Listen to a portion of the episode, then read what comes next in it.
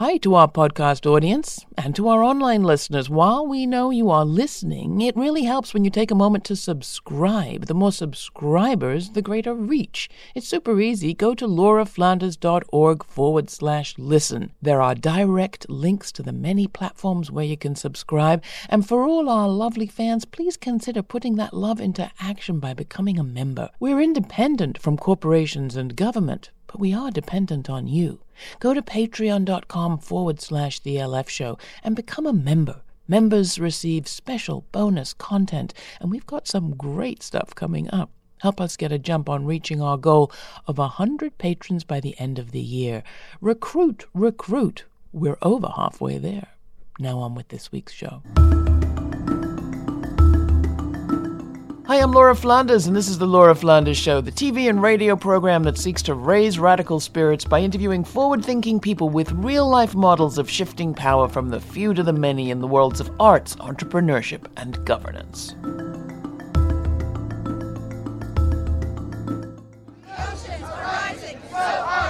This is what we have to do. We have to bring street heat on the inside, we have to do it on the outside, and we have to be willing to stand up for the things that we know are necessary. All around the world, as we head into election year 2020, people are rising up against austerity, authoritarianism, broken government, and a broken economy that hurts them and the planet. So, what's happening in the U.S.? We've come to Washington, D.C. to look at the way that congressional leaders and movement groups are figuring out how to collaborate going into this important presidential election of 2020. This is Laura Flanders Show coming to you from the Progressive Strategy Summit and the streets of Washington, D.C. It's all coming up on the Laura Flanders Show, the place where the people who say it can't be done take a back seat to the people who are doing it. Welcome.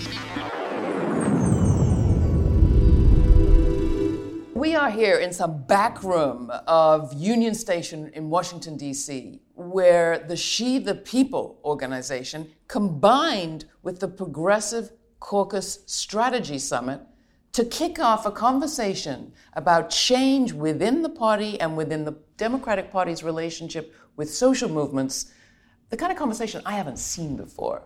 My old friend and colleague Aimee Allison is a key, not to mention the key player in all of this. Aimee, what's different? What's changed? What are you doing now?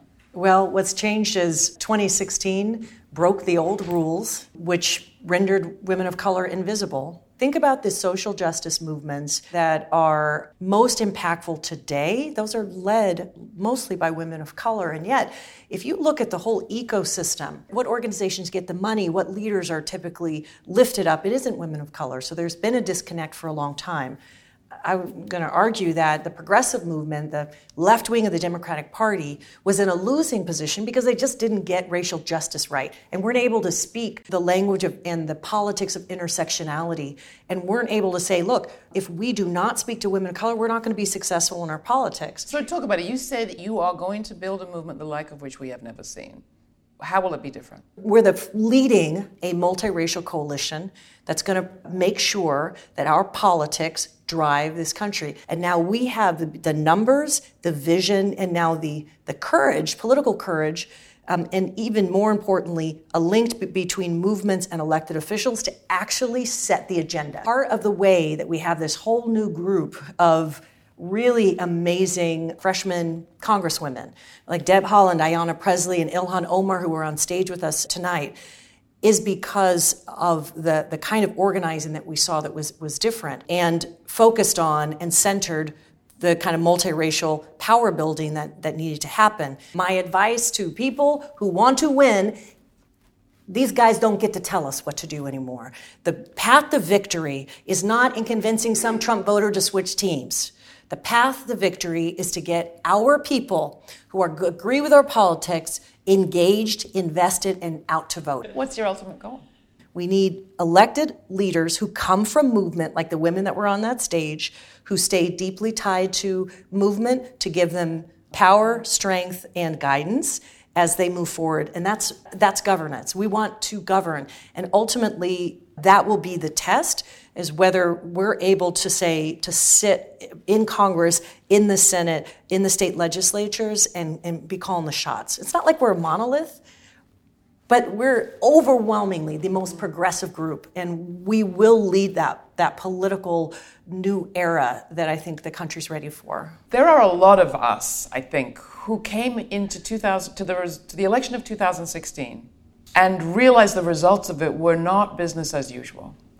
That this was what some people called a five alarm fire. So, my last question to you really is how you see this moment and how you think about business as usual, or if you agree that we are in this kind of a not business as usual moment.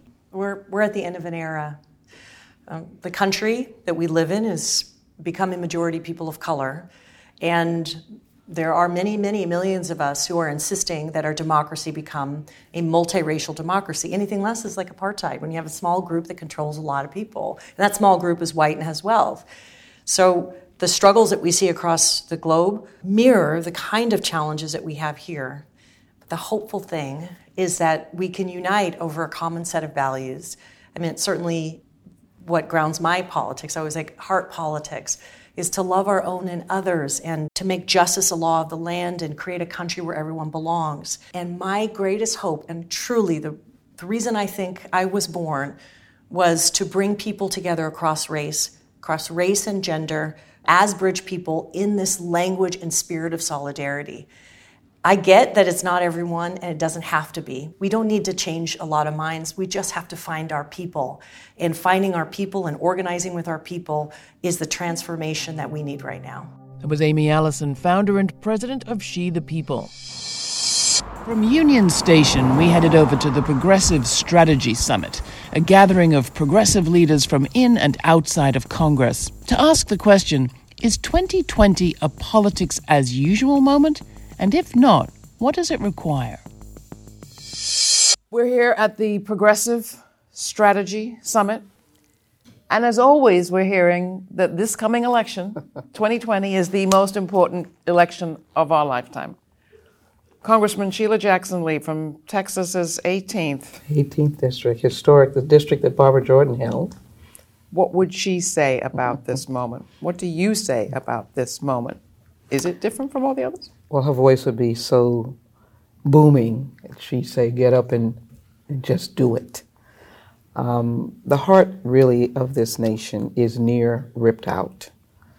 Um, just in a mere three years this election should be the moment that we tell those who we have drawn to us, who came out in 2018, that we're standing alongside of you and we're not going to give up. So, does this moment call for different tactics? Are we up against something different? What I would say is different tactics, yes. Different tactics is that we're not going to give up. We're not only going to fight as it relates to uh, elections, but we're not against uh, protests. We're not against letting people know that they're not going to, we're not going to go away quietly. It's got to take a constant refrain that we won't take this anymore or we're standing up against it. I saw you sitting there in the front row of the She the People mm-hmm. gathering this afternoon. what were you thinking? What were you feeling perhaps as you, as you sat there?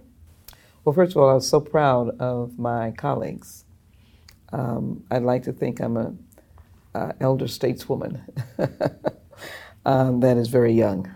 But um, I was really proud of them. I'm excited about how we can craft a victory in 2020 with She the People power. And you are correct. Um, it's a new day, and I do feel it's a new day. And I feel that we should use that power. Uh, and that power should be for the good of the people, but the good of women who um, have had their share of second and third class positions in life, and particularly women of color, earning the least uh, in the jobs that others did not want, suffering indignities. I think it's beautiful to see us blossom. That was Congresswoman Sheila Jackson Lee of Texas's 18th district. In addition to talking to some of the movers and shakers in the Congressional Progressive Caucus, we also caught up with some leading activists like Alicia Garza, co founder of Black Lives Matter. It is not going to be sufficient for us to uh, just think that getting a new president in the White House and then giving power back to the Democrats is what is going to make this country better. It will stop the bleeding for a little bit but there is hemorrhaging happening here. I knew that Donald Trump was going to get elected, and I had no illusions about that. And the reason I had no illusions about that was because while some of us were talking about populism on the left, the right was building a populist movement that won power in this country. And I have never been mistaken uh, that this is bigger than Donald Trump. This is about a, a deep schism that has widened uh, to the point where there has to be a different way of moving forward. We actually have to articulate who we are again. I don't think this is a fight between Democrats and Republicans. I don't think this is a fight between the left and the right. I think this is a fight for um, the moral center of this project that we're trying to build together. I do not think that we can just work harder and things are going to change. I don't think that if we change who's in the White House, things are going to change. There is so much damage that has been done um, that we are in a very different moment. And to undo the damage that has been done is going to take us at least a decade. But to be honest, things were not great before this administration took power. And so, what we actually have to heal right now is people's complete disgust with government and its inability to meet the needs of its citizens. Um, and we also have to figure out how we solve some of the biggest problems facing America and how we do it together and how we do it in ways that I don't think we've really imagined yet. How do you connect your work around Black Lives Matter and police violence in the carceral state and this other work that you're talking about around healing and elections and yeah. and dealing with trauma.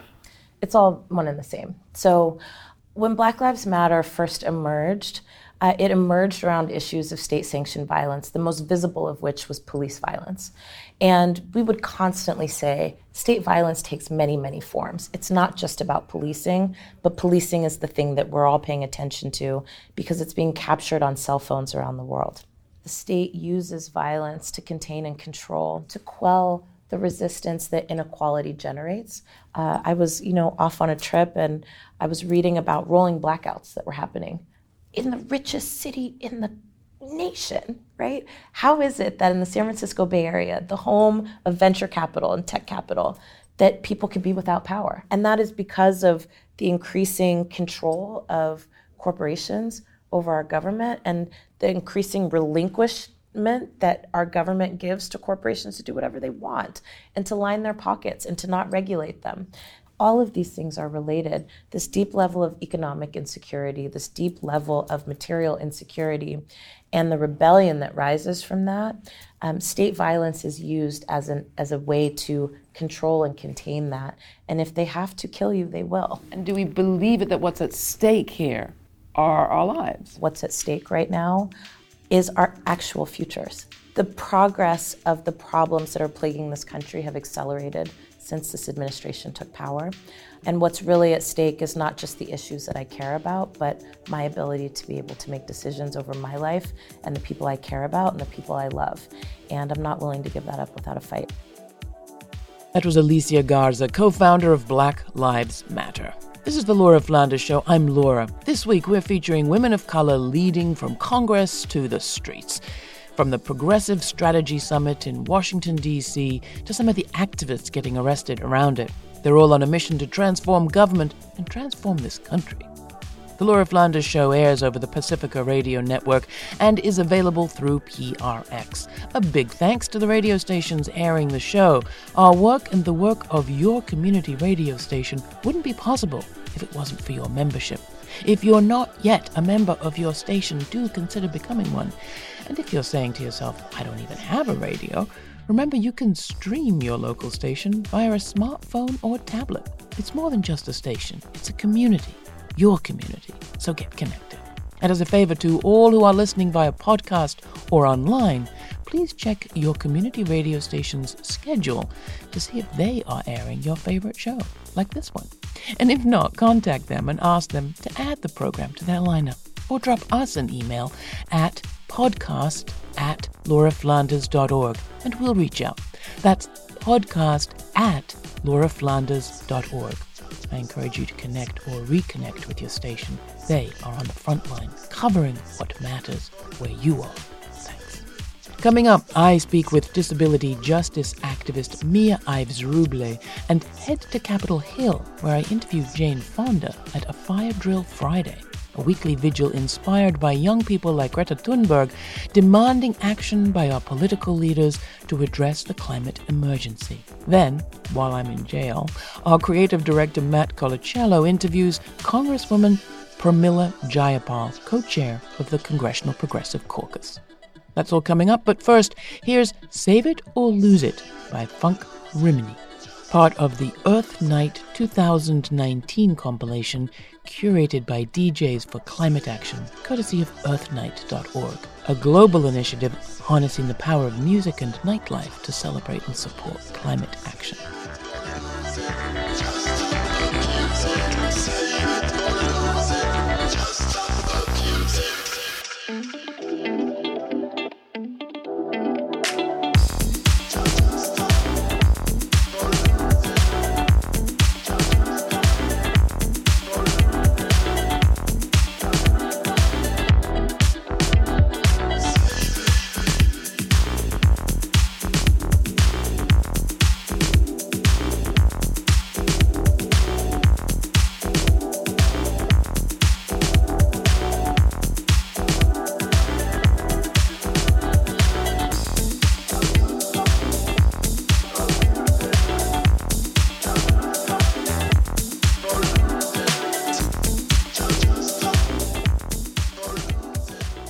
Ives Rublee was one of the organizers of the 2016 Women's March, a disability justice activist who thinks a lot about ableism in the current context and the need to integrate disability consciousness into all that progressives do.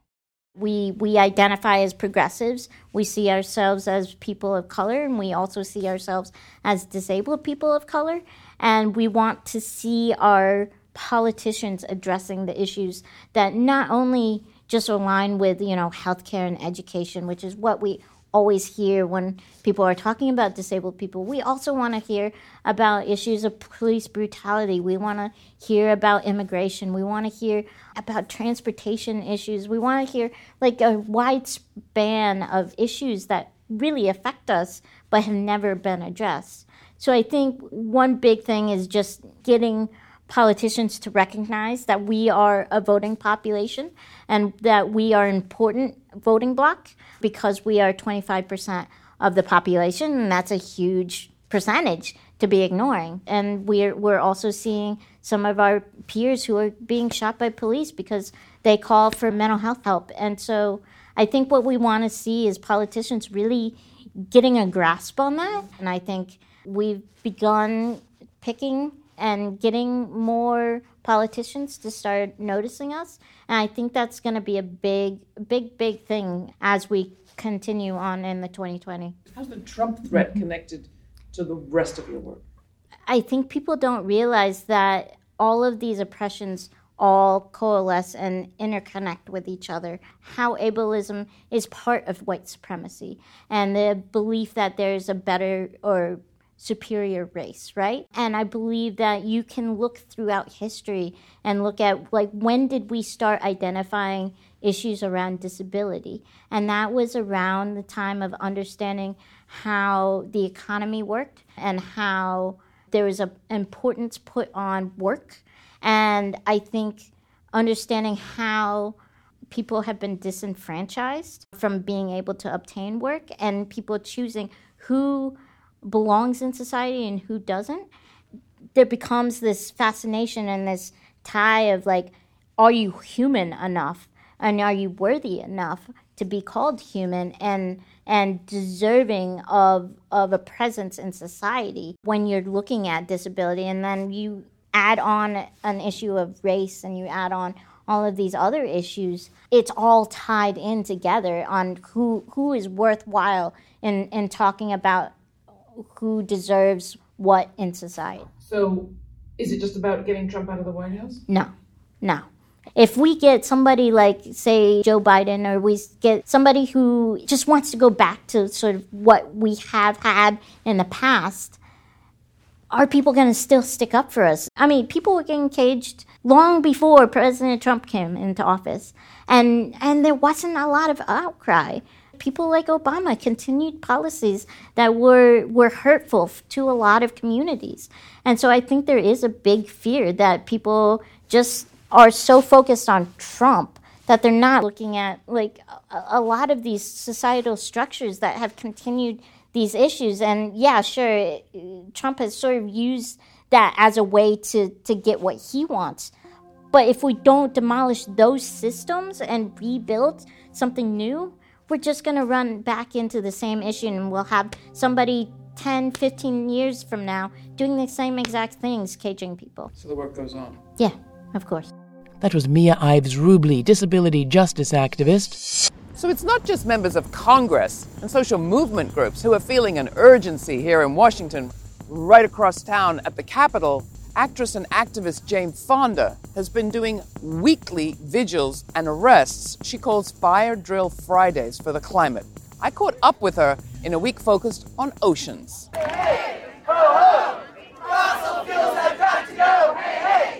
We're holding, uh, I've been working with Greenpeace and a number of other environmental organizations to, to hold these Fire Drill Fridays. Greta says, Our house is on fire. We have to behave like it is. So we're having Fire Drill Fridays.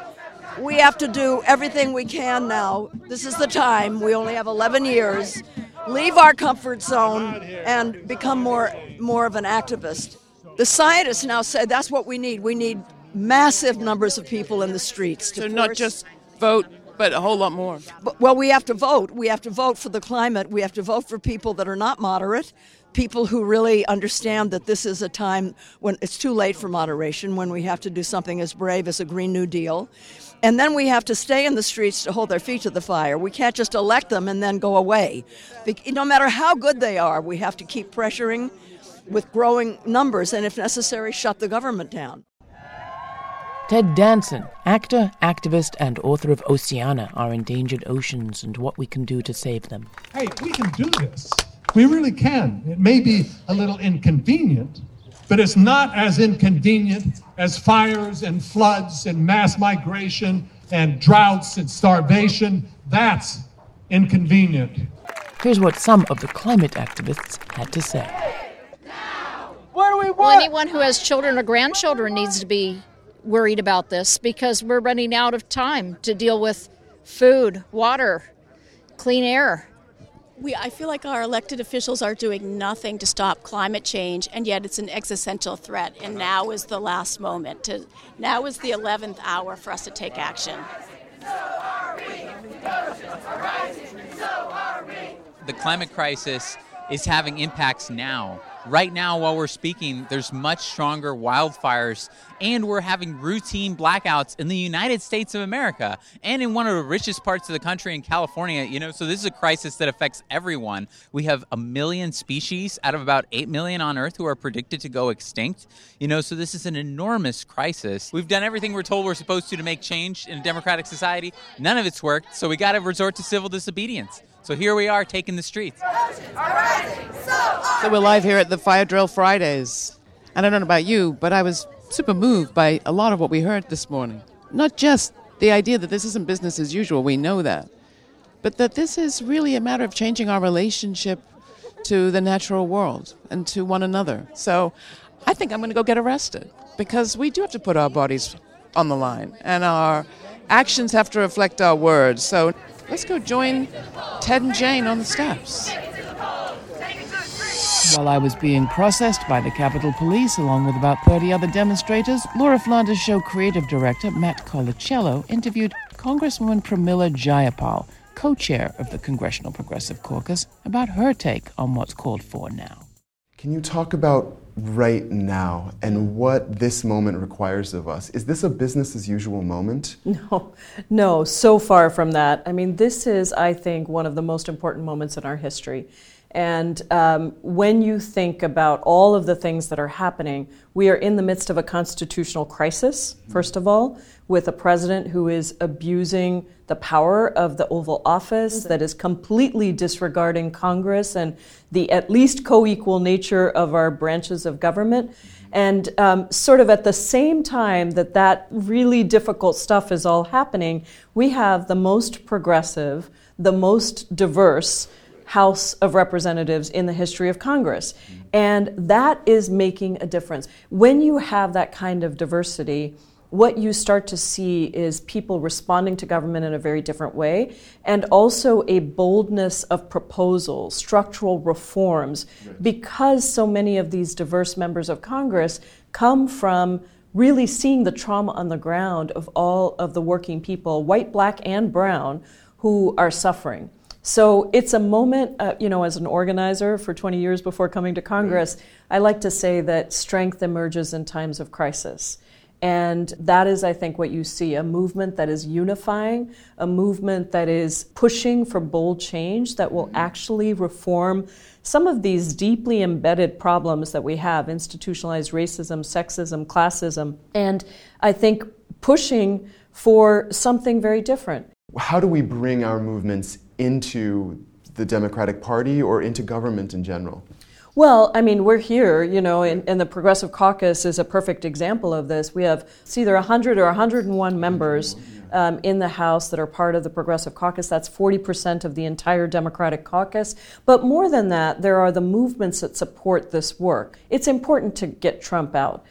However, that doesn't fix the problem. So, structural reforms that we need we need to take on white supremacy, we need to take on corporate supremacy, and we need to take on individual supremacy. And, and then, of course, climate. We need to make sure that we are addressing the urgent crisis of climate, which, by the way, has all three of those supremacies that I mentioned tied right into why we are not making progress on, on climate. Can you just talk a little bit about what it has been like since 2016? To be in this, this extended moment of crisis in our country, yeah.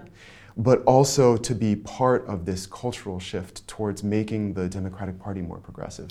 Yeah, well, I never wanted to be in office. You know, mm-hmm. I, I was an activist on the outside and I was pretty skeptical of elected officials, but I suddenly realized that we are ceding, giving up this important space for organizing. And um, when I was arrested right here in, in DC, leading a huge civil disobedience protest with 100 women, I realized that we have been pushing and pushing and pushing from the outside, but why aren't we on the inside? Why do we have to push so hard to get our ideas taken seriously. And maybe what we needed to do was come on the inside and change the whole way that we think about organizing so that there isn't even an inside or outside, but that we have organizers populating all the most powerful platforms that we need to push for our progressive policies. Yeah. I've tried to bring those principles to the work I do, how I craft a bill we bring our movement partners into the room to craft the bill, how we organize protests, or what happens when there's a horrible thing, like when I heard about the family separations and I was the first member of Congress to go into a federal prison. And working with movement allies within three weeks, we turned out half a million people into the streets. This is what we have to do. We have to bring street heat on the inside, we have to do it on the outside, and we have to be willing to stand up for the things that we know are necessary and not just go along with the things that seem possible right now. Our job always as activists and organizers is to push the boundaries of what's seen as possible. And now we get to do it from the inside as well. So it has to be said that the Progressive Caucus only makes up about 40% of the Democrats in Congress. What power do they wield? Well, that'll depend a lot on their relationship with the movement groups that they want to build connection with when they have meetings like this one. Will they be able to do politics differently in 2020? We'll find out. But in the meantime, you can be sure there's going to be more action happening in the streets and more people turning up the heat, both where they live and here in Washington.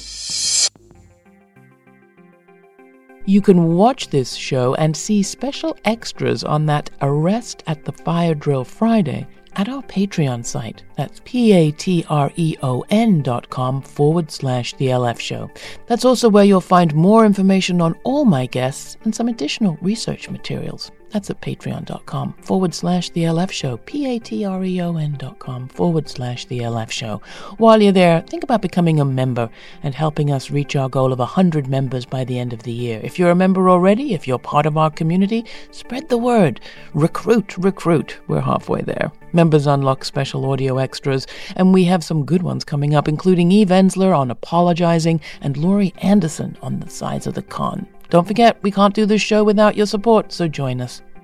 This show is produced by yours truly, Laura Flanders, with Matt Colicello, Jeannie Hopper, Tommy Tahifi, Natasha Gaspar, Nat Needham, and Sabine Blazin. The Laura Flanders Show is made possible from the Novo, Ford, TomKat, Cloud Mountain, and Fonda Foundations, as well as by listeners like you. So thank you. Stay kind, stay curious. Until the next time, I'm Laura.